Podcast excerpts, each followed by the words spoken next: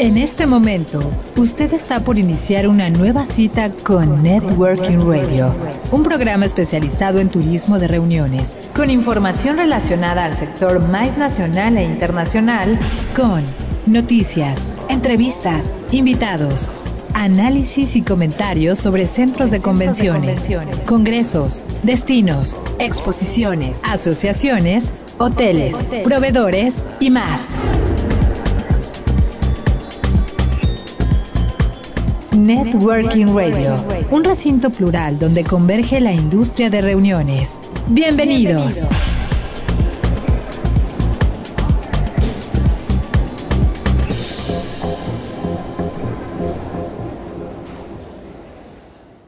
Hola, ¿qué tal amigos? Buenos días, buenas tardes, buenas noches, como quiera que se encuentren, donde quiera que nos sigan y en la plataforma que nos escuchen. Sean todos bienvenidos a Networking Radio. Networking Radio, un programa producido por Factor Meetings y dirigido al sector MISO, la industria de reuniones, donde hablamos de los temas más relevantes que influyen en esta y que de la mano de expertos y profesionales buscamos más luz para entender aún mejor nuestra amada industria. Deseamos que todos se encuentren bien y con salud en casa. Muchísimas gracias a nuestros amigos del sector que nos escuchan en nuestro querido México en Estados Unidos, en Brasil, en Colombia, en España, en Alemania, en Argentina, en Chile, en Perú, en Italia y en Inglaterra. Muchas, muchas, muchas gracias por estar con nosotros semana a semana. Bienvenidos nuevamente al recinto plural donde converge la industria de reuniones. Y hoy tenemos un programa extraordinario. Hoy, como dicen los sabios y como dicen los poetas, no hay plazo que no se cumpla es marzo, es el día, que es como se estipuló, para que se inaugure el Aeropuerto Internacional Felipe Ángeles. Un aeropuerto polémico desde todas las vertientes que ustedes señalen, gusten y manden, eh, que ha tenido cualquier cantidad de señalamientos de expertos, de residentes, de gente que vive alrededor de este. Y bueno, para este programa hemos invitado a dos extraordinarios y reconocidos profesionales de la industria de reuniones, quienes fueron invitados por parte de la Asociación de Turismo de Reuniones de México, ATR, a una visita de inspección sobre este mismo, pues, capricho sexenal. Entonces, ¿qué mejor que darle la bienvenida a nuestros queridos invitados? Invitado. Invitado.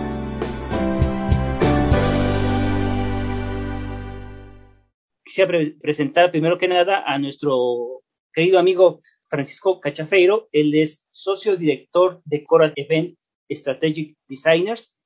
¿Qué tal, Francisco? ¿Cómo te va? Bienvenido a Networking Radio. Muchísimas gracias por estar con nosotros. Gracias, Carlos. gracias a ustedes por permitirme estar en esta, en esta plática tan interesante del nuevo aeropuerto que vamos a tener y las cuestiones funcionales que nosotros como organizadores de eventos tenemos que visualizar para que nuestros grupos sigan llegando, puedan conectarse adecuadamente y podamos utilizar el aeropuerto.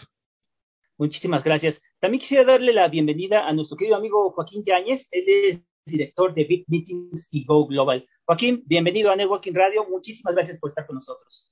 Muchísimas gracias por la invitación y pues con mucho gusto vamos a, platicar de este proyecto que, que, como bien menciona, está muy interesante y hay mucho, mucho que, que platicar de él.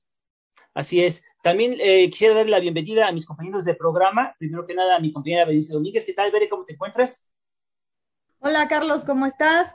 Hola, Rosy. Y bueno, por supuesto, a nuestros invitados, Francisco Cachafeiro y Joaquín Ñáñez, que estamos muy contentos y emocionados de que nos cuenten cómo vieron este aeropuerto. También quisiera darle la bienvenida a mi compañera Rosy Mendoza. ¿Qué tal, Rosy? ¿Cómo estás? Hola, buenas noches a todos. Qué gusto que nos acompañen Francisco y Joaquín en este programa para hablar de este tema que yo también ya, ya quiero saber su opinión respecto a esta fabulosa terminal internacional. Bienvenidos a Networking.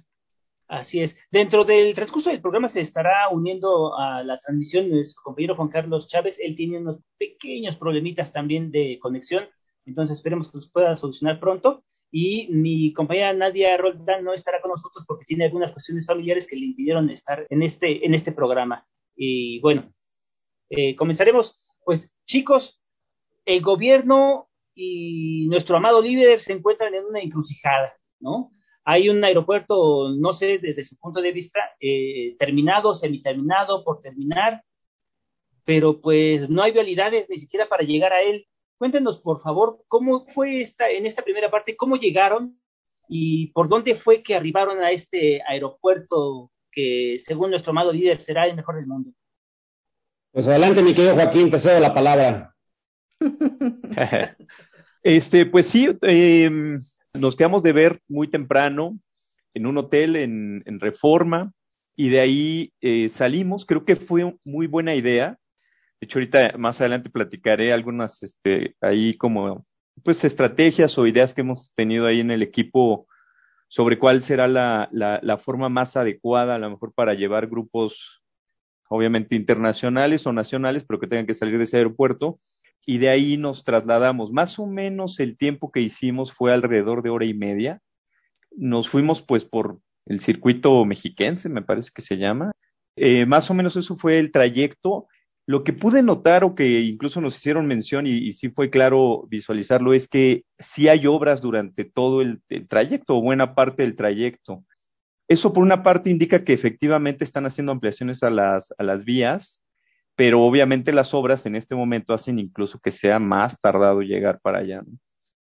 Llegamos por una parte que no era exactamente la, la, el acceso principal que va, que va a tener el aeropuerto, es un, un acceso más bien militar y por ahí pues nos empezaron a, dar el recorrido. Entonces, en términos de, de distancia, fue alrededor de hora y media, considerando el horario, que era alrededor de 7, 8 de la mañana, que también es un factor ahí en, en temas de tráfico, y que sí hay mucha obra en el camino, ¿no? Este, lo que nos comentaban es que puede ser ya que estén las obras, es que se vaya agilizando el, el trayecto, alrededor podría bajar alrededor de menos de una hora, probablemente.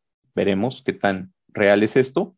Pero lo que sí, sí se pudo ver es que efectivamente sí hay obra, sí se están ampliando los carriles, ¿no? Entonces, pues más o menos eso es lo que pudimos como observar, alrededor de hora y media y pues mucha obra en el camino, tráfico complicado, la llegada también, pues eh, incluso una parte, una pequeña parte ahí como de terracería. Entonces, pues eso es en general lo que, lo que en mi caso pude ver. Perdón, Joaquín, nada más una pregunta. ¿En el trayecto te tocó también que hubiera casetas de cobro? Así es, hay, hay una caseta, bueno, por lo que pude ver, una caseta, ya no, no, no estoy seguro si había una más, pero al menos una caseta sí, y, y sí había pues bastante tráfico en ese este tramo de la caseta. Sí, efectivamente era la caseta de la salida a Pachuca, la que cruzamos, que digo, para allá la gente va a tener que, que irse, ¿no? Para poder cruzar hacia el aeropuerto los que venimos aquí del, centro de la ciudad y de algunas otras áreas. Como comentaba Joaquín, eh, sí está lejos, ¿no? Es un trayecto de hora y media de, del Hotel Barceló Reforma para allá, en un horario donde vamos no a contraflujo, ¿no? Íbamos ligeramente livianos, por decirlo así, en el tránsito, y aún así hicimos hora y media, ¿no? Lo que me llama la atención, o lo que nos llamó la atención, es que una de las personas o los guías que nos llevó era una persona de Aeroméxico, no recuerdo su nombre, a ver si Joaquín se, se acuerda, que él se encarga de abrir aeropuertos operacionales para el grupo, ¿no?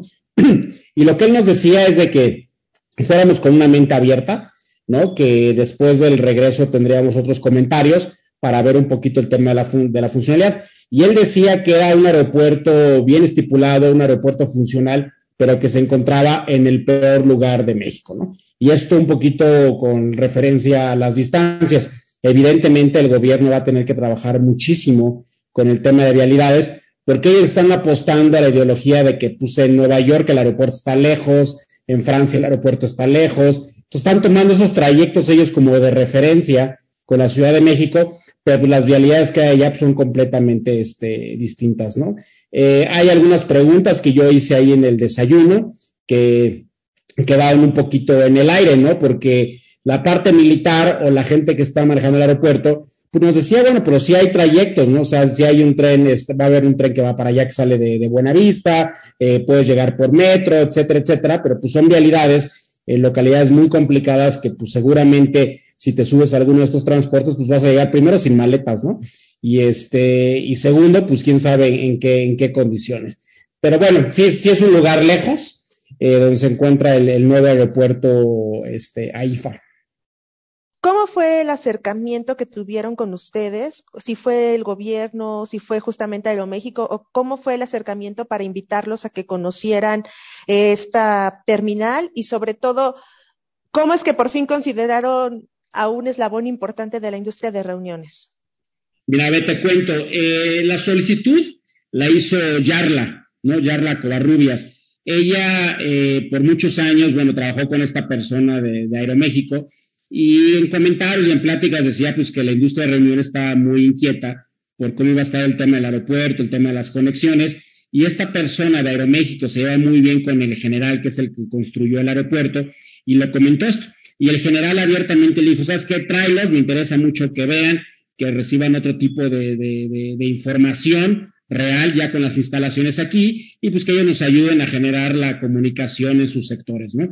Y así fue como se dio esta, esta oportunidad de ir al aeropuerto vía ATR, pero quien consiguió la, la reunión, hasta donde tengo entendido, fue Yarla Covarrubias. Sí, incluso en alguna parte de la plática mencionó que fue realmente muy fácil.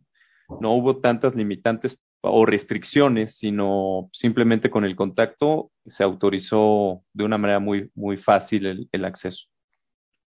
Perfecto. Y bueno, yo tengo una pregunta. ¿Cuál fue su primera impresión cuando llegaron al aeropuerto, una vez de que ya pasaron por esa hora y media de tráfico y bueno, que las vialidades según van a estar adecuadas para poder llegar al aeropuerto, pero ustedes, ¿cuál fue su primera percepción, Francisco? Pues mira, eh, después me van a, a, a, decir cosas porque cuando lo publiqué me dijeron que ya era Chairo y que quién sabe qué, ¿no? La realidad es que, mira, yo arranqué en esta industria en el aeropuerto de la Ciudad de México. Yo arranqué en una empresa que se dedicaba a hacer carga y descarga de aeronaves. Entonces conozco perfectamente las tripas del ICM, de cómo se maneja el tema de las aduanas, el tema de las bandas, equipajes, etcétera, etcétera, ¿no? Entonces conozco bien, bien el tema. Y la verdad es que cuando llegué yo al aeropuerto, primero lo vi enorme, ¿no? O sea, la, la extensión territorial, lo que nos decían es que cabe 10 veces el ICM ahí. Entonces, nada más para que te des una idea del, del tamaño de la, y dimensión del aeropuerto. Percibí mucho orden, este, porque el ser al final de cuentas un aeropuerto operado ahorita y administrado por el ejército, pues las condiciones son completamente distintas, ¿no? Eh, ya una vez que entramos a la sección, donde se encuentra el aeropuerto, pues no te imaginas que prácticamente ahí hay una ciudad alrededor, ¿no? O sea, toda la, toda la ciudad que generaron alrededor en cuanto al tema de las viviendas de los militares y todo eso, pues ya está completamente funcional. Sí es un aeropuerto muy austero, ¿no? Desde un punto de vista, porque los militares muy, este, muy amablemente, pues nos decían, mira, ya tenemos un hotel, ¿no? Y el hotel, pues era un hotel de 50 cuartos, ¿no? Y, y ellos decían que las habitaciones estaban mejores que las del Marriott. Entonces, eh, pues dentro de su, de su parte, pues bueno, vas tomando esta, esta cuestión, ¿no?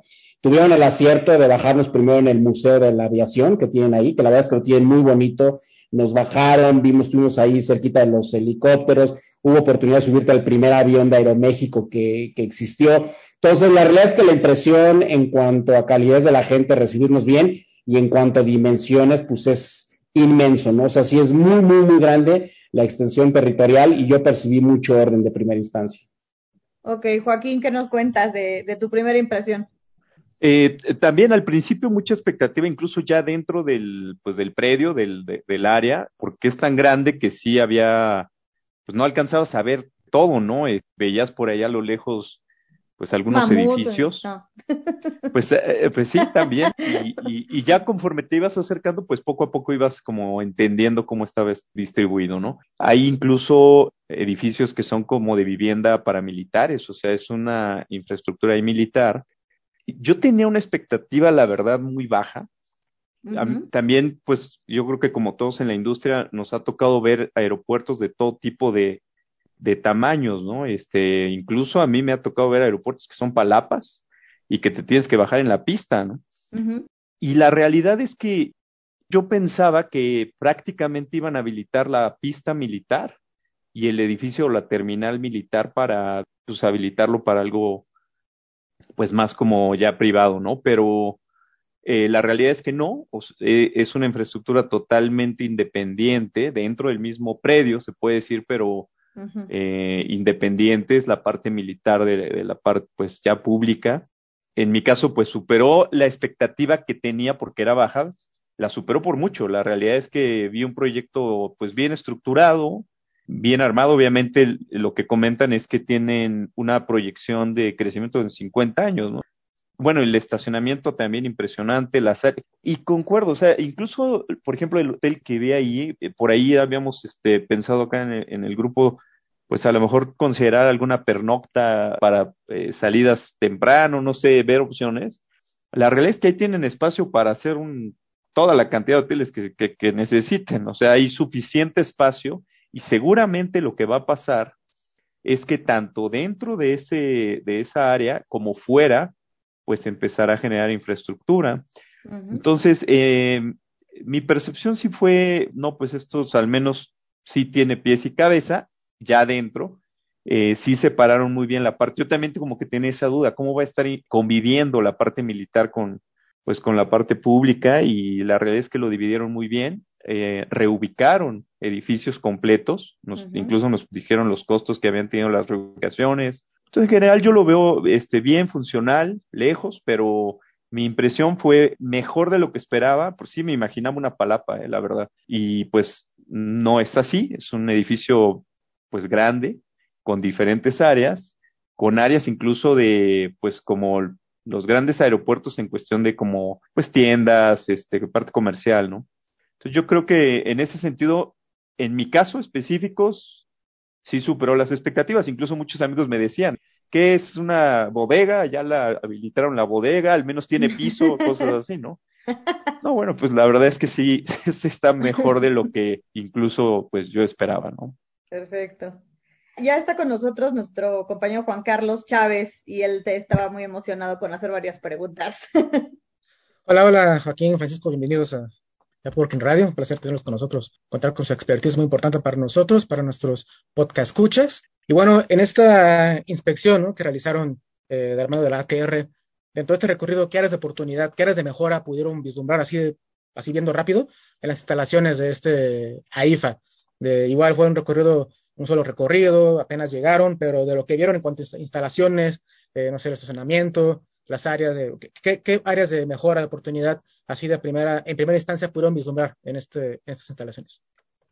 Pues mira, este, yo cuando llegué, la realidad es que traté de, de ver, encontrarle peros, ¿no? A todo lo que, todo lo que íbamos como que viendo. Y la realidad, la única pero que yo le, le veo, le encontré, es cuando nos empezaron a hablar acerca de los cajones de, estacionamiento, ¿no? Porque la realidad es que ese aeropuerto o llegas en coche, ¿no? O sea, o, vas a recoger a alguien, porque al final de cuentas es un aeropuerto complicado en cuanto a distancia. Entonces yo creo que la gente que va a ir a ese aeropuerto, pues sí necesariamente va a tener que llevar su, su auto, ¿no? Ellos estimaban alrededor de recibir por año 18 millones de pasajeros, que son como 50 mil pasajeros promedio por día, y únicamente tienen 4 mil cajones, ¿no? O sea, básicamente tienen abajo del, del 10% de la población que estaría visitando diario el aeropuerto considerando que una persona pues va a pasar varias horas ahí, si vas a recoger, dejar o inclusive pernoctar tu auto, ¿no? Esa fue como que la, la, primera pregunta que yo le hice a uno de los generales.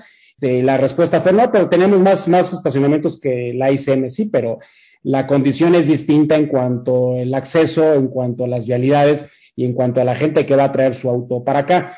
Y como referencia, bueno, el centro City Banamex tiene 3.000 cajones en áreas techadas y tiene hasta 10.000 cajones para recibirlos en todo el complejo. Entonces, esto te habla un poquito de un centro de convenciones que tiene menor afluencia, con una capacidades más amplias en estacionamientos que el, que el aeropuerto, ¿no? Entonces, esa fue como que mi única, mi, mi única este, pregunta. La realidad es de que el aeropuerto, como tal, no lo dijeron, es un aeropuerto funcional, es un aeropuerto austero, es un aeropuerto vistoso, ¿no? Que se hizo en el menor tiempo posible y realmente el pero, pero, pero que yo le veo es el tema de la, de la distancia, ¿no? Mucha gente cuando yo escribí acerca que había el aeropuerto me decía, bueno, es que Texcoco, sí, bueno, contra Texcoco no se va a comparar, ni tampoco lo vamos a poder comparar nunca, porque el aeropuerto de Texcoco tampoco nunca existió. Entonces tampoco vimos sus instalaciones, tampoco vimos su estructura, tampoco le vimos cómo estaba terminado, únicamente vimos la cuestión de las pistas que tenía muchísimos accesos y que iba a ser un aeropuerto por la parte que nosotros vimos en cuanto a maquetas, ¿no? Pero este aeropuerto pues tiene 10 veces la capacidad en instalaciones físicas para poderlo lograr por etapas. Ellos estiman que el aeropuerto terminado va a estar alrededor de unos 50 años, ¿no? Entonces, la primera etapa, que es la que ellos están manejando, manejar 18 millones de, visitantes, pues va a ser para, va a para pasajeros de vuelos directos. No están considerando vuelos que tengan conexión, no están considerando muchas cosas, ¿no? Y ahorita realmente le están apostando a Mérida por toda la gente que está viajando, pero por el tren Maya, ¿no? Que ya hay una demanda importante en vuelos en, en Mérida, que es lo que nos decía el de Aeroméxico, y el vuelo de Villahermosa, porque es una cuestión más bien política, y la gente que está viajando en estos dos destinos, en el caso de México, son gente que casualmente está en las circunferencias de Pachuca y esa zona. Entonces, por eso poco a poco van a abrir el, las rutas aéreas en esta sección. Y eso fue lo que yo vi, ¿no?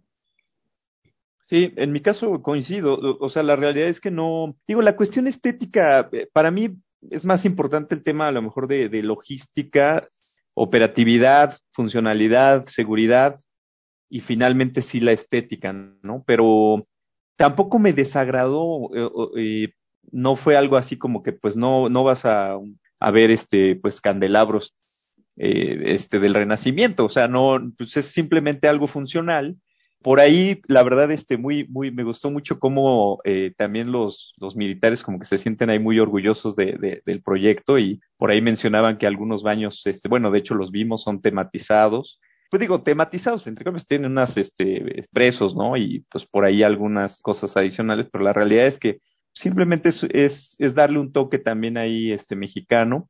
Tienen ahí a luchadores, bueno, impresos de luchadores, eh, fotos muy, muy bonitas de bellas artes, etcétera, ¿no? Entonces, así como un área de oportunidad que haya podido detectar, digo, salvo obviamente el tema de la distancia y la seguridad en la zona y, y este, y todo el tráfico, pero dentro, yo creo que ya en operación podremos tener un poco más de claridad acerca de, de cómo, cómo es la funcionalidad, ¿no? También otro factor que, pues que es también importante como comentar es que, o al menos es lo que yo, yo percibí, es que no va a ser como cierra la llave de, del aeropuerto actual y, abre la de este, ¿no? O sea, va a ser una transición y se va a empezar a, migrar, pues, en función de, pues, de muchas decisiones, pero creo que eso también es importante porque, pues, ese proceso va a ayudar a, a que operativamente ellos también aprendan, ¿no? De una manera rápida cómo ir manejando un aeropuerto de estas dimensiones. Perfecto, chicos. Tenemos que hacer nuestra primera pausa. De modo que si les parece bien a nuestros podcast escuchas, vamos y venimos. No se vayan, esto es Networking Radio. Estamos platicando sobre el Aeropuerto Internacional Felipe Ángeles. Estamos platicando con dos grandes expertos, con Joaquín Yáñez y con Francisco Cachafero. De modo que no se vayan, no le cambien, regresamos.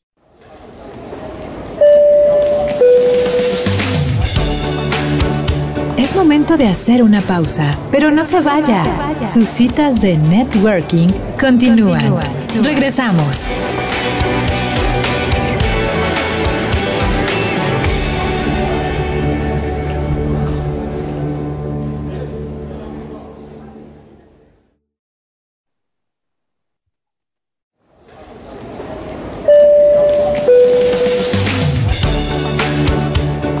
Que esta cita sea más productiva, le recomendamos ponerse en contacto con nosotros. Continuamos. Continuamos.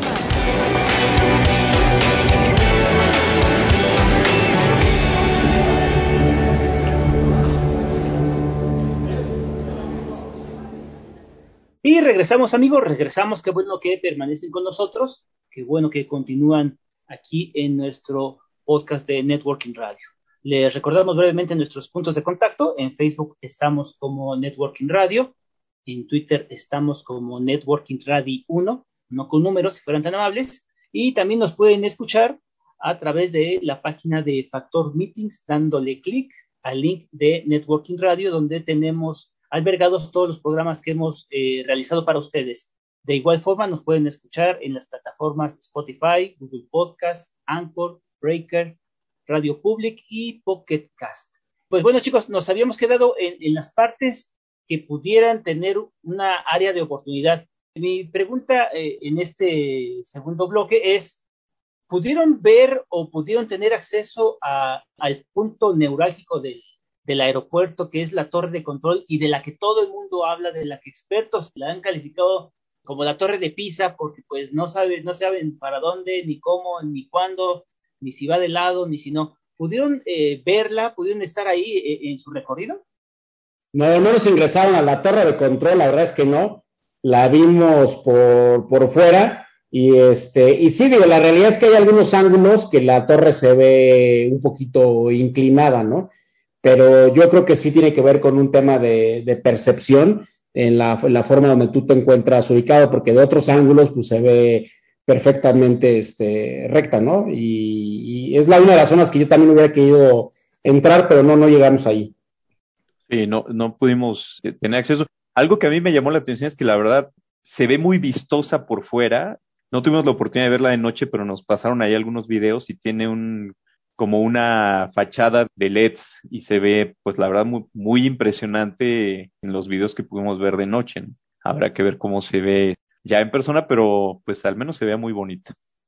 Y bueno, el tema que realmente también nos interesa mucho saber, para llevar grupos a ese aeropuerto, sabemos ahorita las circunstancias de vialidad, pero bueno, pensemos que las van a arreglar, ¿no? De aquí a, a unos días que, que ya esté listo. ¿Cuál es su opinión, ustedes como expertos con la realización de, de, eventos y que también vengan de otros lados hacia este aeropuerto internacional, hacia México? ¿Cuál es su opinión? No sé si quieras abordarlo, Paco. Sí, mira, yo creo que para grupos todavía le falta que se cocine bien ese, ese tema. ¿no? no hay infraestructura para llevar un grupo a la realidad. Las frecuencias van a ser muy, este, muy directas, ¿no?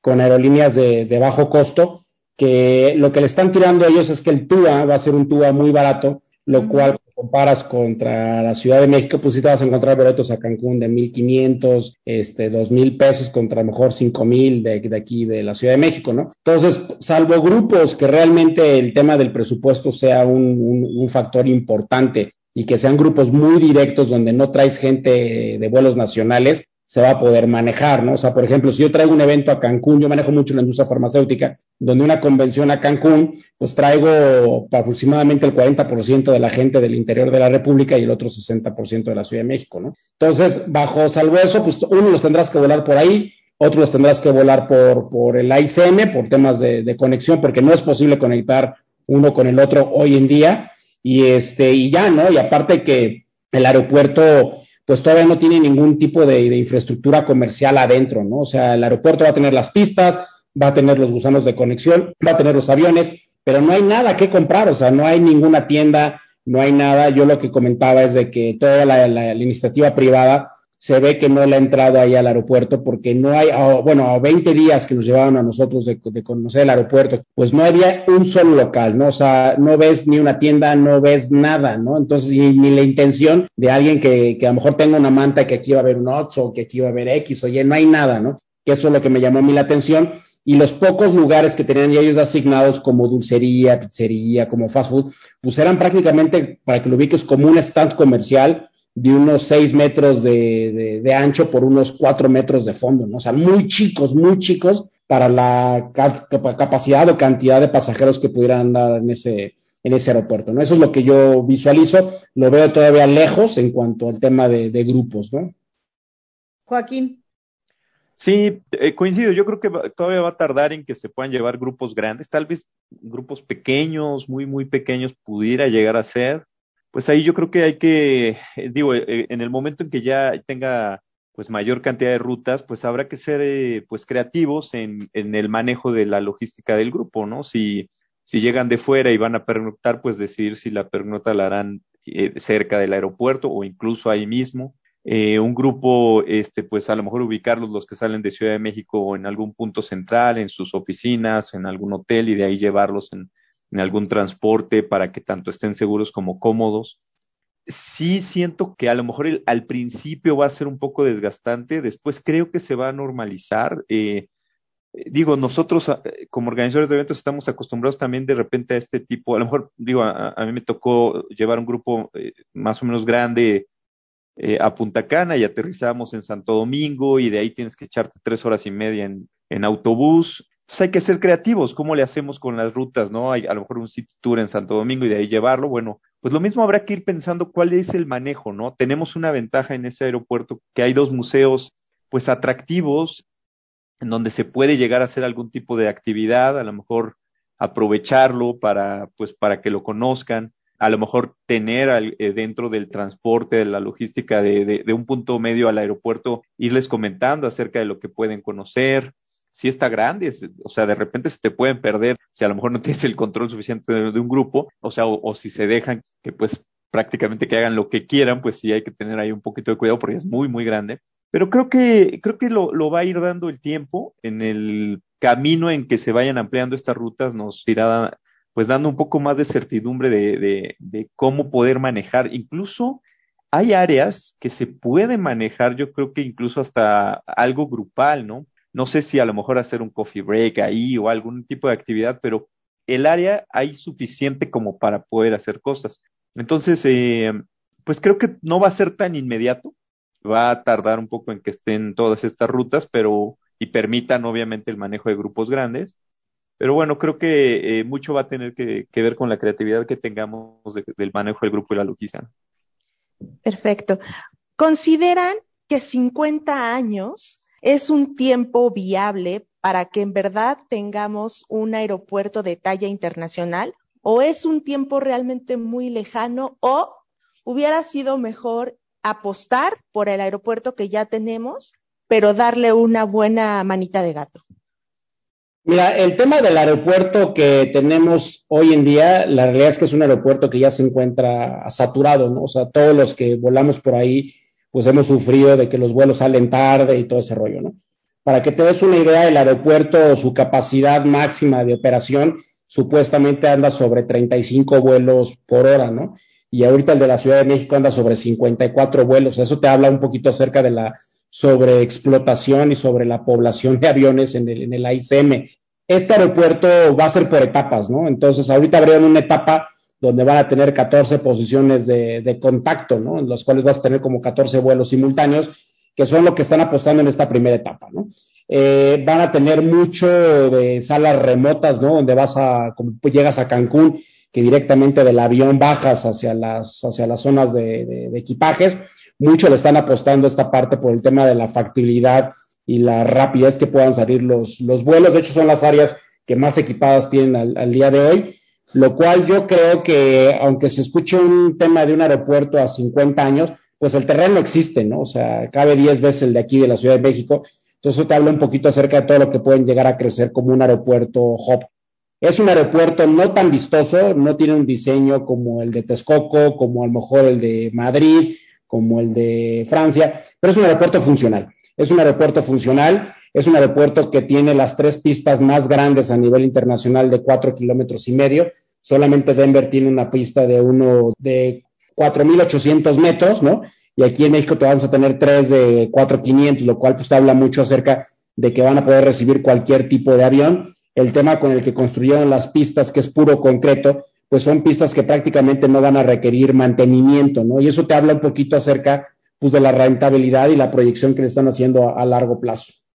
Así es, de hecho, ahorita me acordé que mencionaron que el mantenimiento que se requiere por pista en el aeropuerto actual es de 450 millones de pesos por pista, es decir, se gastan 900 millones de pesos en mantenimiento de, las dos pistas.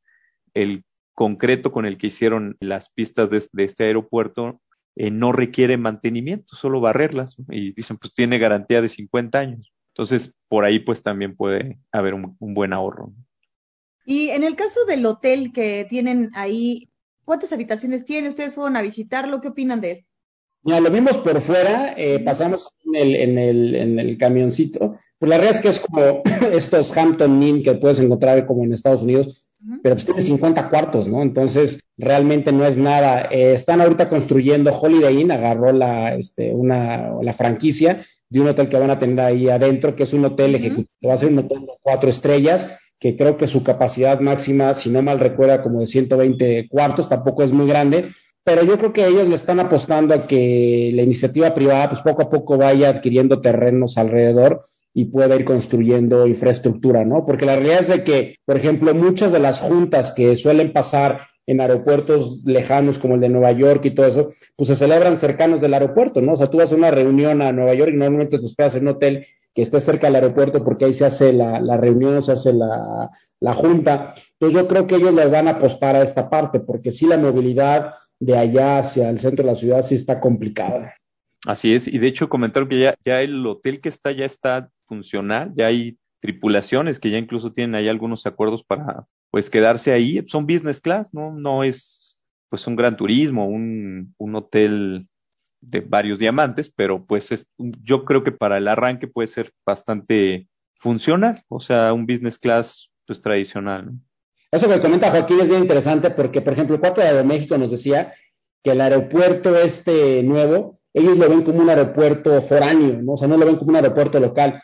Entonces, la gente que de tripulación que llega a ese aeropuerto va a pernoctar ahí, o sea, no se va a ir a su casa en la Ciudad de México y va a regresar al vuelo siguiente, va a pernoctar ahí para que no pierdan los tiempos de distancia y de ahí puedan seguir volando, ¿no? Entonces, es un punto importante de que prácticamente ellos tienen garantizado el hospedaje en, esos hoteles porque se van a quedar las tripulaciones ahí, ¿no? De entrada. Perfecto.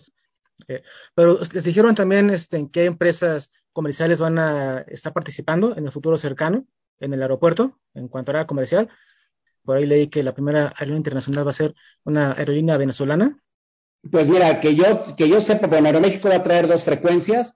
Sé que va a estar volando ahí Volaris, va a estar volando Viva Aerobús y va a ser el resurgimiento ahí de, de, de Interjet, ¿no? Eso es lo, lo, lo, que le están apostando a aerolíneas de bajo costo de primera instancia como te comentaba, de vuelos directos, ¿no? O sea, no gente que va a conectar, simplemente que va a destinos este, locales y a lo mejor para temas vacacionales, pues Cancún y algunas ofertas que están haciendo, pero para un sector este, poblacional y económico de perfil de clase media baja. Sí, mencionaron algo, creo que las rutas es Mérida y Villahermosa, ¿no? Habían dicho... Sí.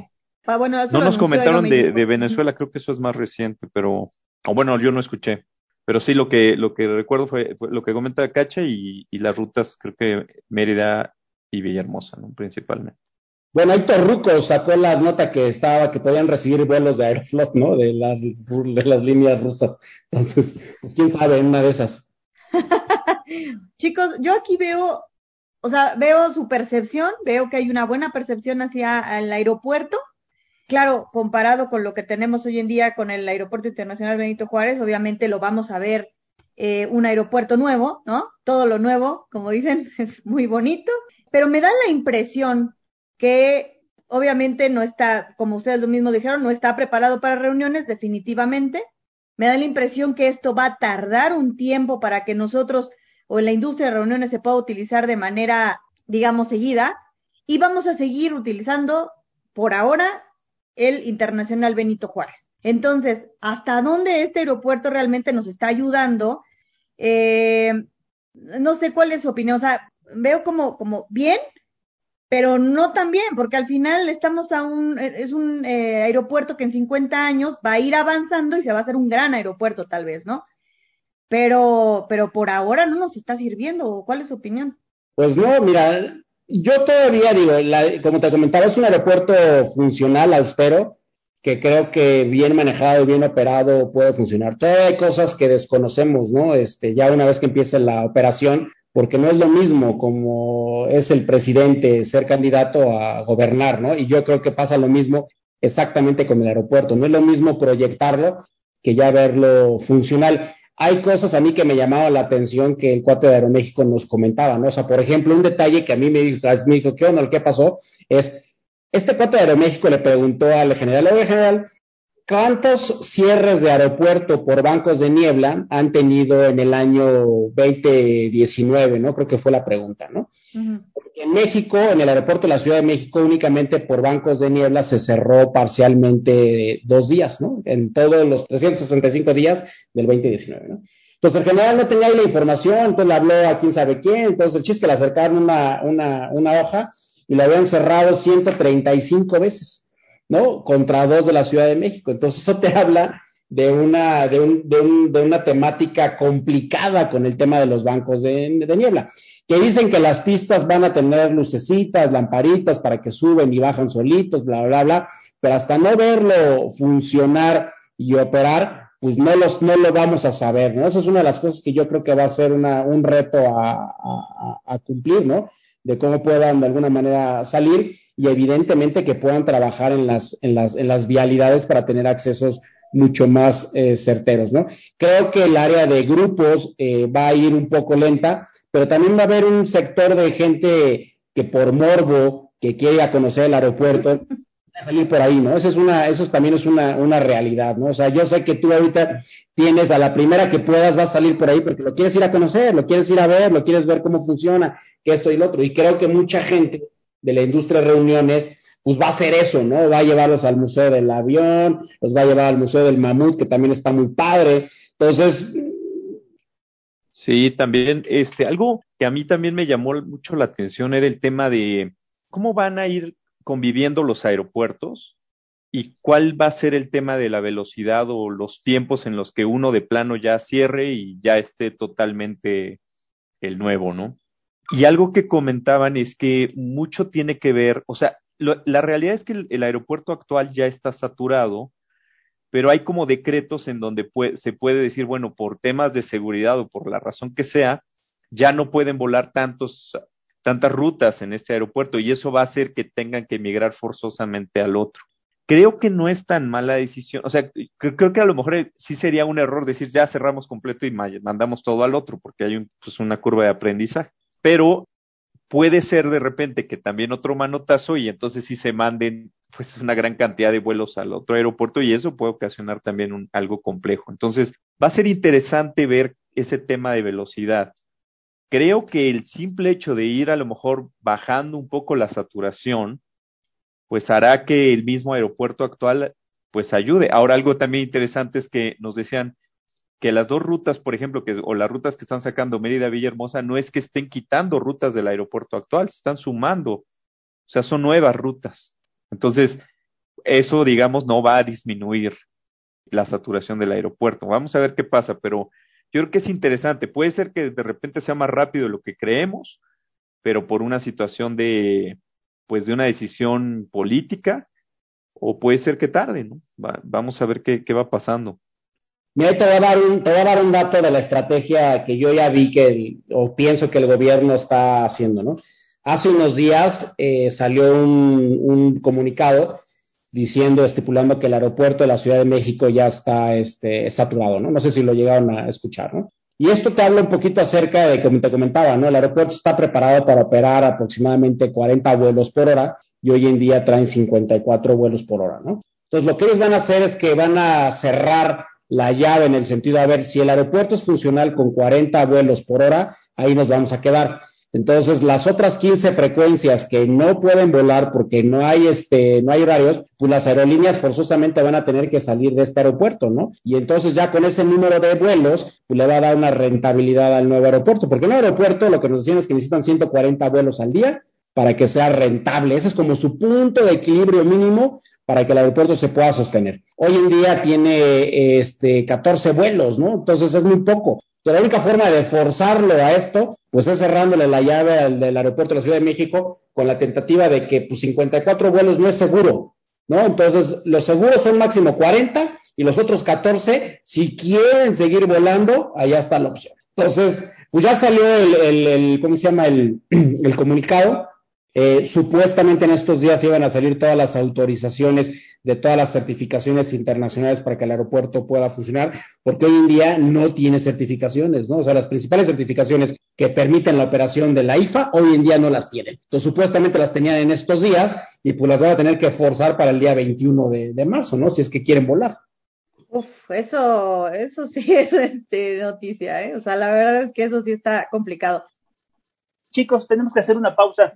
De modo que si les parece bien, a nuestros podcast escuchas les eh, sugerimos que no se vayan, que sigan escuchando estas importantes opiniones de dos expertos sobre el nuevo aeropuerto Felipe Ángeles que está, no sabemos si se inaugurará, se medio inaugurará o, o qué pasará con él. De modo que vamos y venimos, no le cambie. Esto es Networking Radio.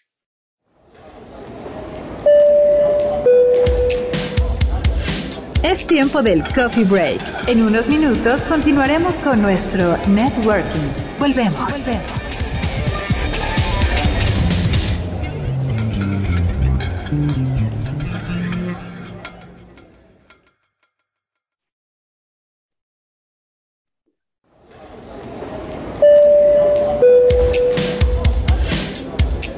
Este networking es únicamente con personalidades calificadas. Regresamos.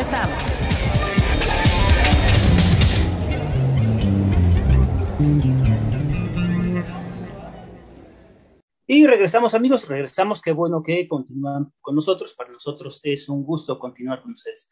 Les recordamos que este coffee break es cortesía de nuestros amigos del Café Diamansol, Café Diamansol un café 100% mexicano cuya virtud es lograr un sabor armónico, balanceado y delicioso, el cual es ideal para el home office y los eventos, y lo pueden adquirir directamente en su tienda en línea en www.cafediamasol.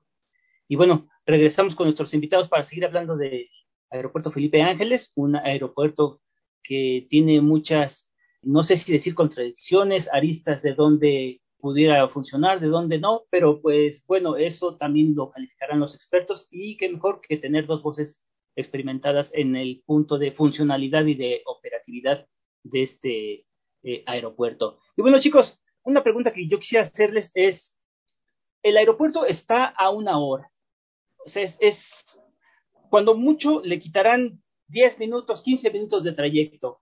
Una vez terminadas las vialidades, de las cuales no van ni al 50%. Esa es una parte. La otra, el aeropuerto está hecho o está eh, desarrollado en un área muy cercana a una de las áreas más conflictivas de inseguridad, que es Ecatepec.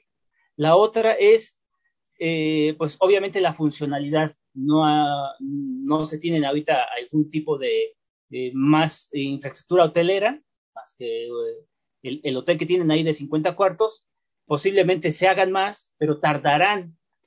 Mi pregunta es, honestamente, desde su punto de vista como expertos, ¿para ustedes se les haría funcional traer gente o llevar gente de la Ciudad de México o del, interior para acá utilizando ese aeropuerto? Por temas de distancia yo te diría que no. Creo que ahí va a jugar mucho el tema del presupuesto, ¿no? ¿Qué tanto te puedes ahorrar? en volar en ese aeropuerto para grupos que le pueda ser beneficioso al cliente, ¿no? Yo te diría que si el cliente le pones dos perspectivas donde digas, a ver, eh, tienes el costo para hacer tu convención, a lo mejor en, sin menospreciar ningún destino, a lo mejor en Acapulco, ¿no? A un valor X cantidad volándolos, o tienes la oportunidad de volarlos por este aeropuerto y hacerlo en Cancún. Entonces creo que ahí va a haber este eh, diferentes alternativas por el tema del destino, ¿no? O sea, creo que grupos donde a lo mejor por cuestiones presupuestales no podían acceder a este tipo de destinos, creo que con esta apertura, con el tú abajo, creo que puede abrirse una ventana de oportunidad a nivel comercial. A nivel operador, como meeting planner, yo te diría que va a ser un dolor de cabeza para nosotros por el tema de la distancia, de cómo va a llegar la gente y por el tema de la comodidad de los servicios que pueda tener el aeropuerto. Sí, yo, yo en mi caso creo que creo que va a ser complicado en un inicio. Tampoco podría en este momento decir este no y va a ser un fracaso total porque pues, creo que sería también o sea, y, llevarlo demasiado lejos cuando todavía no tenemos toda la información, tratando de ser objetivos. Un ejemplo que nos decían, la idea de, de ampliar las vialidades es hacer las vías rápidas una vía rápida generalmente corre menos riesgo de, temas de inseguridad. El estar estacionados en viaducto y, circuito, pues hay una gran cantidad de asaltos. O sea, teniendo una vialidad rápida de acceso contra un viaducto y, circuito que vas prácticamente a vuelta de rueda a las 7 de la noche y te vas a echar una hora hora y media a donde vayas, pues también tratando de ser objetivos, yo sí le daría el, el beneficio de la duda sin politizarlo ni nada, simplemente pues es lo, es un proyecto que existe, habrá que buscar la forma de que funcione. Obviamente, si las pistas están cerradas por, pues, por bancos de niebla, pues, pues, no hay, no se va a poder volar y pues será un fracaso total y el proyecto será un, un, un, un fiasco, ¿no? Vamos a ver si eso sucede, veamos y pues busquemos las alternativas para, para que pues no, no sea más funcional y darle la mejor atención a los clientes, ¿no? En este momento sí suena a que en un inicio va a ser muy complicado, pero bueno, el tiempo lo, lo irá dando en, en factor de las vialidades que se vayan construyendo, de los precios, como menciona Cacha, creo que ese es un factor importante. Sí, sí mencionaron mucho ese tema, ¿no? De, de que será más económico viajar también por, por ese aeropuerto y eso podrá tener algún tipo de valor también para, para el cliente, ¿no? ¿En cuánto tiempo creen ustedes que ya estar utilizando este, este aeropuerto? O sea, ¿dejarían pasar, no sé, un año, ocho meses, no sé cuánto tiempo para poder empezar a tener eh, algún tipo de movilidad y de, pues, de transportación de sus grupos, de sus eventos, eh, utilizando este aeropuerto? No vayan a decir 50 años, por favor. No, la, la, respuesta no te la podría dar porque va a tener que ver en un tema prácticamente de oportunidad, de costo de oportunidad, ¿no? Este, yo creo que podría arrancarse a lo mejor el siguiente mes, como a lo mejor hay clientes que a lo mejor no lo quieran hacer, porque es que también hay un fenómeno bien complicado después de la, de la pandemia, ¿no? Destinos se han dolarizado y el generar esos costos es complicado. Aparte, ahora, eh, ¿Qué está pasando a nivel internacional con el tema del petróleo que está subiendo y los combustibles están subiendo? Va a salir más caro. Mira, yo me voy mañana el día, voy mañana a un site a Guadalajara y el boleto a Guadalajara estaba en 12 mil pesos, ¿no? Y está en un grupo cercano también a Puerto Vallarta y los boletos no bajan de 13 mil pesos. Eso te habla un poquito acerca de, de, las frecuencias. Ahora, si esos costos van a bajar a la mitad por el TUA en el aeropuerto Felipe Ángeles, pues seguramente va a tener que hacer una alternativa. Entonces, yo no sé si es parte de la misma estrategia de que los aéreos están muy elevados, si es parte de la estrategia de que ya declararon el aeropuerto este, saturado, ¿no? Y van a tener que mandar frecuencias para allá lo cual pues están obligando a que este aeropuerto sea una, sea una alternativa, ¿no? Van a tener inicialmente transporte saliendo de, de aquí de, del centro, cercano al centro que es, ¿cómo se llama? Buenavista, van a tener transportes directos ahí, van a tener este, formas de cómo llegar al aeropuerto y facilitarte las cosas inicialmente, ¿no? Entonces yo creo que a lo mejor si tú me dices que te vas a ahorrar 500, 600 mil pesos en una convención porque eh, la persona que va a volar ahí va a invertir una hora en llegar al aeropuerto, yo te diría que seguramente sí va a ser así. Sí, de acuerdo. Yo creo que en términos de tiempo es muy complicado poder establecerlo, pero va a haber factores que van a jugar, ¿no? La, velocidad de la infraestructura de vialidades, los precios, las rutas que existan, los decretos que se hagan de saturación y obliguen a abrir nuevas rutas este, en el aeropuerto. Entonces, en mi caso, creo que a lo mejor podría, en dado caso que ya existieran las rutas y ya hubiera pues una no tan eh, compleja vialidad, pues tendrías que ver el tipo de cliente, ¿no? Si es un cliente que le gusta un poco la aventura, pues a lo mejor vale la pena también considerarlo, porque pues va a haber unos museos, va a haber algo diferente, ¿no? Este, pero si es un cliente muy conservador, tradicional, que pues medio piqui, que no quiere ningún, pues habrá que nosotros probar ese aeropuerto varias veces antes de, de hacer a, lo mejor un, un banderazo con un cliente que a lo mejor pudiera, si nosotros conocer la experiencia, pues tener un, una, pues una mala experiencia en general, ¿no? Comentaron hace unos momentos también sobre el rediseño del espacio aéreo, su rediseño. Les comentaron sobre la complejidad de lo que esto va, digamos, mudar lo, los vuelos de ASM a, a EFA, por ejemplo.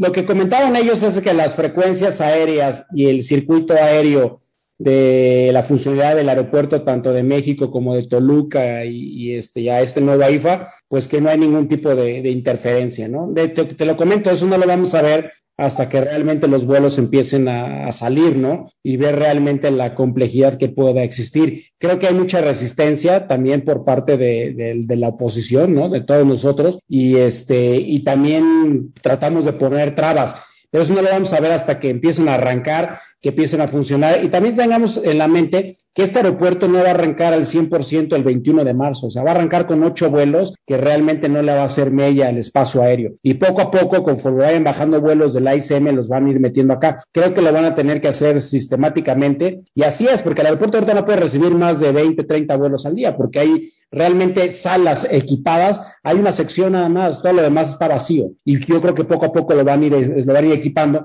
conforme se vayan recibiendo los, los vuelos, ¿no? O sea, te hablo a lo mejor un, aeropuerto de Ixtapa, que son aeropuertos pequeños, el de Huatulco, que son aeropuertos pequeños, pues van a tener más frecuencias de lo que va a tener este en una sola sección. Entonces, yo creo que esa parte la vamos a ir viendo hasta que la operación se vaya generando. Así es, también comentaron algo de que se, eh, empezó ahí el tema de que había un cerro y que, que, el cerro no iba a dejar este aterrizar, ¿no? Y pues lo que nos dijeron es, a ver, vean para dónde, dónde está ese cerro, ¿no? O sea, como que al menos lo que parecía es que era un invento. La realidad es que había bruma, no era tan fácil ver a lo lejos como para poder identificarlo, pero mencionaron que en dado caso de que hubiera realmente un cerro, pues dinamitan las puntas, que ya lo hicieron, me parece que en Chiapas, dijeron, pues ese es un procedimiento normal, o sea, en dado caso de que haya un cerro que impida una ruta aérea, pues se dinamita la punta. Y mencionaron que el, que el aeropuerto en México con más complejidad para aterrizajes por cerros y esto es en Chihuahua, pero pues aún así se hacen los, los aterrizajes. Entonces, pues yo creo que como yo coincido con lo que dice Cacho, al final pueden decirnos muchas cosas, pero la realidad es que lo, lo que va a pasar es lo que veamos una vez que arranque y, y esta evolución, ¿no? Eso es lo que al final nos va a dar veracidad de las cosas. ¿no? Yo lo que veo, digo, es que fueron ustedes como muy afortunados de conocer de manera física el aeropuerto porque efectivamente se ha generado mucha especulación. Especulación que ha sido provocada desde mi punto de vista por una mala comunicación. ¿Por qué? Porque desde las altas esferas se ha manejado que ya va a operar prácticamente al 100% y que ya, o sea, que ya de entrada va a ser un aeropuerto funcional a nivel internacional. De ahí que pues todas las especulaciones de que cómo es posible. Entonces creo más bien que toda esta especulación se debe a una falta de comunicación respecto a cómo están dando la información en general, porque efectivamente ahorita ustedes lo dejan muy claro, que va a ser paulatino, que empieza con ocho vuelos, después va a ir a catorce y así sucesivamente.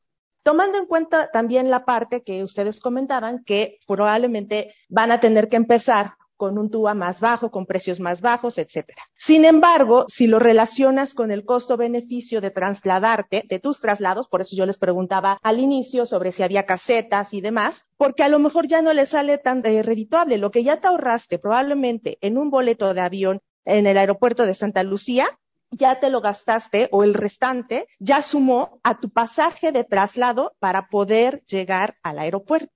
Entonces, basándome en ese costo-beneficio, luego, el otro punto también que ustedes decían, bueno, no hay un hotel donde puedan pernoctar o quizá ahí no quepa el grupo per se para que pueda quedarse. Por lo tanto, tendrían ustedes, en dado caso, que a ustedes en su momento les ofrecieran un, buen negocio para que pudieran llevar ahí a sus grupos, mejor dicho, para que pudieran viajar a, a través del aeropuerto, pues no creo que quisieran quedar, dejarlos en ese, en ese hotel por lo pronto y sí tendrían de nuevo que trasladarlos hacia la Ciudad de México. Basados en todo este concepto, ¿qué características tendría que tener ese paquete para que ustedes, o esa oferta, mejor dicho, para que ustedes sí puedan llevar a un grupo? Pues bueno, yo, como lo comentas muy bien, digo, hay mucha infraestructura que, que crecer, que, que las áreas y el terreno, y estoy seguro que se va a dar así porque va a tener que haber inversión de grandes cadenas hoteleras porque se van a quedar muertos en el AICM porque así va a ser.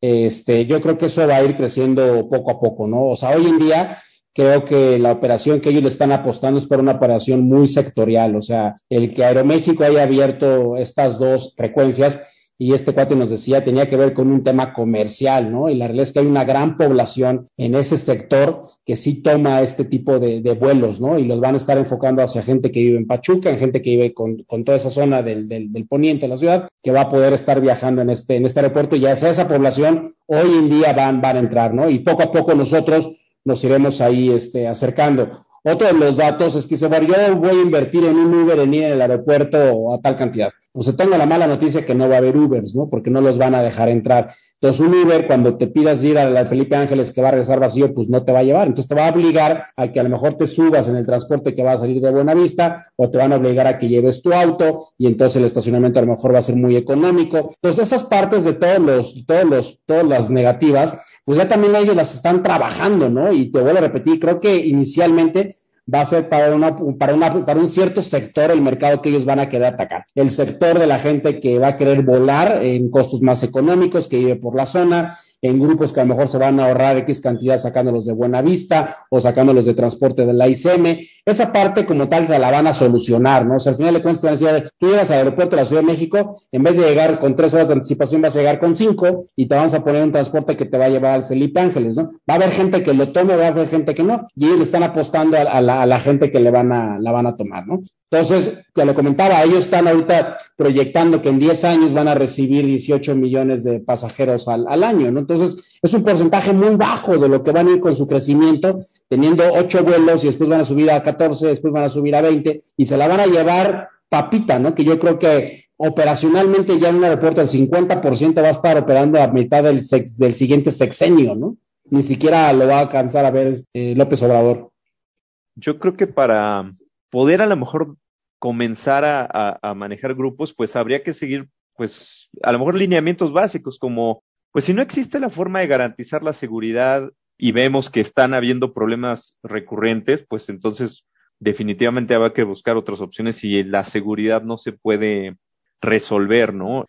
Digo, en dado caso, pues de plano, si, si, si cierran todo y, y no hay forma más que ese aeropuerto y el tema de la seguridad está siendo un factor muy radical, pues habrá que buscar escoltas, habrá que buscar la forma de resolver la situación. Pero digamos que los temas pues es seguridad, operatividad, experiencia. Para mí el tema de la seguridad es muy importante, la operatividad. Me preocuparía un poco más el tema de la seguridad que la operatividad porque parecería que operativamente puede funcionar. Y la parte de la experiencia ya es también pues el tema de que haya comercios, el tema que se la pasen bien, que la experiencia sea rápida, que sea fluida, que todo, que, tengan un, una buena sensación, un, un, buen evento, ¿no? Desde, desde todos los momentos que están viviendo. Entonces, eh, yo creo que aquí el tema, pues, es ese de las distancias y la seguridad. Lo va a ir diciendo el tiempo, pero pues habrá que ir probando poco a poco, ¿no? Este, yo espero, la verdad sí quiero tomar algunos vuelos, este, en cuanto se abra para pues conocer la experiencia y, saber qué puedes ofrecer, ¿no? Y seguramente va a haber muchos errores al principio, eh, seguramente, y así deberá de ser, pues tendrán que aprender rápido, pero pues en el momento en que nosotros podamos garantizar seguridad, operatividad y experiencia, pues en ese momento podremos utilizar ya de manera más constante ese aeropuerto para grupos. Claro. Híjoles, bueno, con todo esto que han dicho, se me vienen a la mente tres cosas. Uno, igual puede ser que no vuelen, ¿no? Por, por los bancos de niebla se van a retrasar los vuelos, lo mismo que está pasando ahora en el aeropuerto internacional que tenemos de Benito Juárez. Dos, la seguridad, importantísimo para quien vaya y obviamente para grupos, pues, ¿qué les digo, no? Ustedes saben más cómo está ese tema en las vías que llegan al aeropuerto y obviamente, pues este, esta ter tercera, pues es cómo llegar, ¿no? Si no van a llegar Uber, si todavía no está listo el, estos caminos para llegar, pues eso también me preocupa. Entonces, bueno, pues al final creo que por ahora seguimos, seguimos teniendo un solo aeropuerto, que es el aeropuerto Benito Juárez, el cual se está cayendo y lo van a dejar morir, obviamente, porque al momento de que empiezas a ver más feo este, peor, peor en los vuelos, más retrasos en el Benito Juárez, pues tú dices, bueno, pues este está mejor, está más bonito, etcétera, pero tampoco tiene las condiciones. Yo lo que quiero preguntarles a ustedes, y más que pregunta, es cuál es su análisis final, pero su análisis como organizador de evento, que es eh, que realmente es como, como lo que nos interesa hoy en día y lo que los, les interesa a toda la audiencia. Mira, yo soy muy numérico y te voy a hacer como un ejemplo y una pregunta. Por ejemplo, tú, eres dueña de una empresa que va a hacer una convención para 100 personas, ¿no? Un, número intermedio, quiere hacer una convención para 100 personas y te los quieres llevar a Cancún. El boleto promedio anda sobre 4.500 pesos, te vas a gastar en boletos de avión 450 mil pesos. Si los vuelas por el aeropuerto de Santa Lucía, te vas a costar un costo de un boleto de aproximadamente 1.800 pesos, te vas a gastar 180 mil, te vas a ahorrar 270 mil pesos. Me vas a preguntar, pero ¿cómo llega mi gente? Yo te diría, ¿sabes qué? Te pongo dos autobuses de lujo saliendo de un punto céntrico donde la gente pueda llegar o de dos diferentes puntos, te los llevo directamente al aeropuerto y cuando regresen, nuevamente te los vuelvo a dejar ahí para que se puedan ir a sus casas. Y eso te va a costar aproximadamente unos 10 mil, 15 mil pesos. Te vas a ahorrar 270 mil pesos que los vas a poder utilizar para subir la categoría del hotel, para inclusive darles una noche más, o a lo mejor para una amenidad, o para llevar un show, un concierto, para tu convención. ¿Cuál sería tu posición? saldrías por Felipe Ángeles, porque estaría estabilizando más tu dinero. Entonces yo creo que por ahí va la onda, o sea, yo sí lo veo como una oportunidad de poder subir un poquito más el evento en experiencia y no invertírselo tanto en el tema aéreo, ¿no? O sea, una convención se divide el paquete en tres. Uno tiene que ver con el tema aéreo, la otra no tiene que ver dónde se van a hospedar y el otro tiene que ver con la lana que te vas a gastar en la producción. Anteriormente le metían mucha lana a la producción. Hoy en día, como el destino se encareció, ¿no? Lo que le están bajando es al nivel de producción para poder seguir llegando a estos destinos. Entonces, ahora si el aéreo baja, van a poder volver a invertir en producción, van a poder volver a invertir en, cosas vivenciales ya en la experiencia del evento. Si el problema es cómo llegar, para grupos muy específicos es, yo te pongo un autobús de punto a punto, de y de regreso con un box launch en el cual te vas a ahorrar una lana y esa lana la vas a poder utilizar. Tu respuesta es, sí lo hago. Entonces, si hay una oportunidad, como Meeting Planner, si lo sabemos manejar a nuestro favor, ¿no? O sea, creo que hay una, una cuestión este, interesante ahí para, para cuestión logística. Creo que hoy en día se tienen que poner las pilas los DMCs que están en la Ciudad de México, los transportistas para ofrecer paquetes interesantes y que sea un transporte alternativo, ¿no? Excelente, Cacha, me gusta mucho tu visión. Joaquín, ¿qué opinas entonces? ¿Cuál es tu análisis? Yo creo que muchas cosas están por verse. Creo que, que, que sí existe pues una infraestructura parece que muy bien armada, en un lugar, como comentaba esta persona de Aeroméxico, en un lugar complejo, pero sí es un hecho también que están trabajando o que se ve mucha obra para mejorar las vialidades. Entonces, yo creo que en el periodo más o menos de, yo le echaría un par de años, vamos a tener mucha mayor claridad de qué es lo que, lo que vamos a poder este, visualizar, ¿no? Mencionaba también el, el general que pues ellos no existen como tal, como constructoras que hacen aeropuertos, o sea, no existen, existen muchas certificaciones, e, existen muchas asesorías que, que se pueden tomar, pero que ellos lo que hicieron fue armar equipos de trabajo dentro de, pues, de los militares, pero también agarraron muchos asesores, tanto nacionales como internacionales, para crear algo que fuera funcional, y parecería que lo es.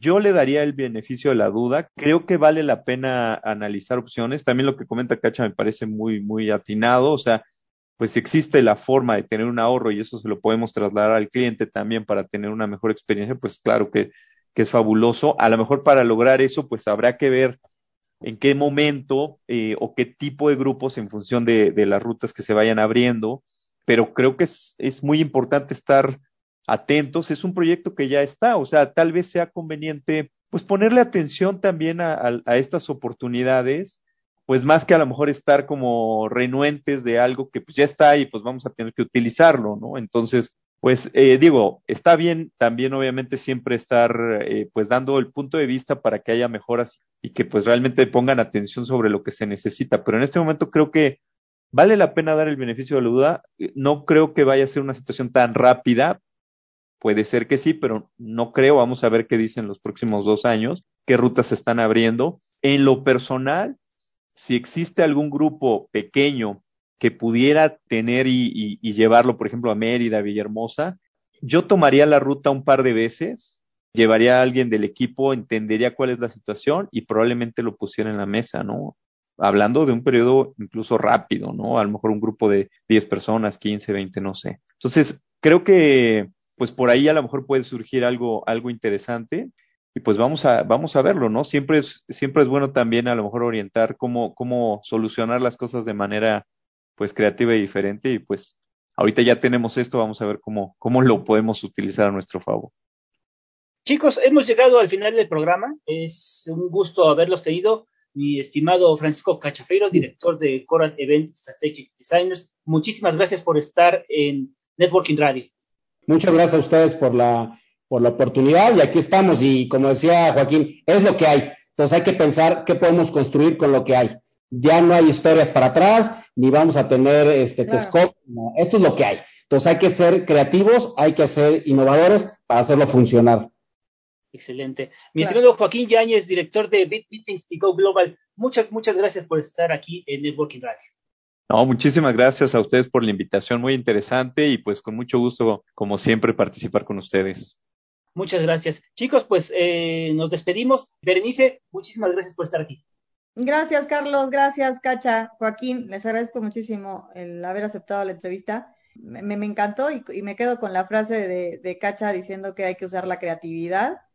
Y bueno, a lo mejor es un, hay áreas de oportunidad interesantes. Gracias, Rosy y Juan Carlos. Nos vemos hasta la próxima. Juan Carlos Chávez, nos despedimos. Hasta luego, muchas gracias.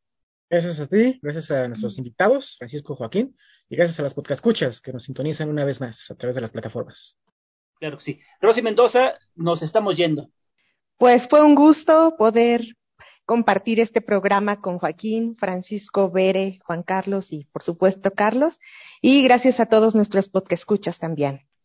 Muchísimas gracias a todos los que hicieron el favor de escucharnos. Muchísimas gracias, como siempre, a todos nuestros amigos de la industria que nos escuchan en diferentes partes de este, de este planeta. Les recordamos que si bien no estamos en el aire, sí estamos en sus redes. Buenos días, buenas tardes, buenas noches, como quiera que se encuentren y en la plataforma que nos escuchen.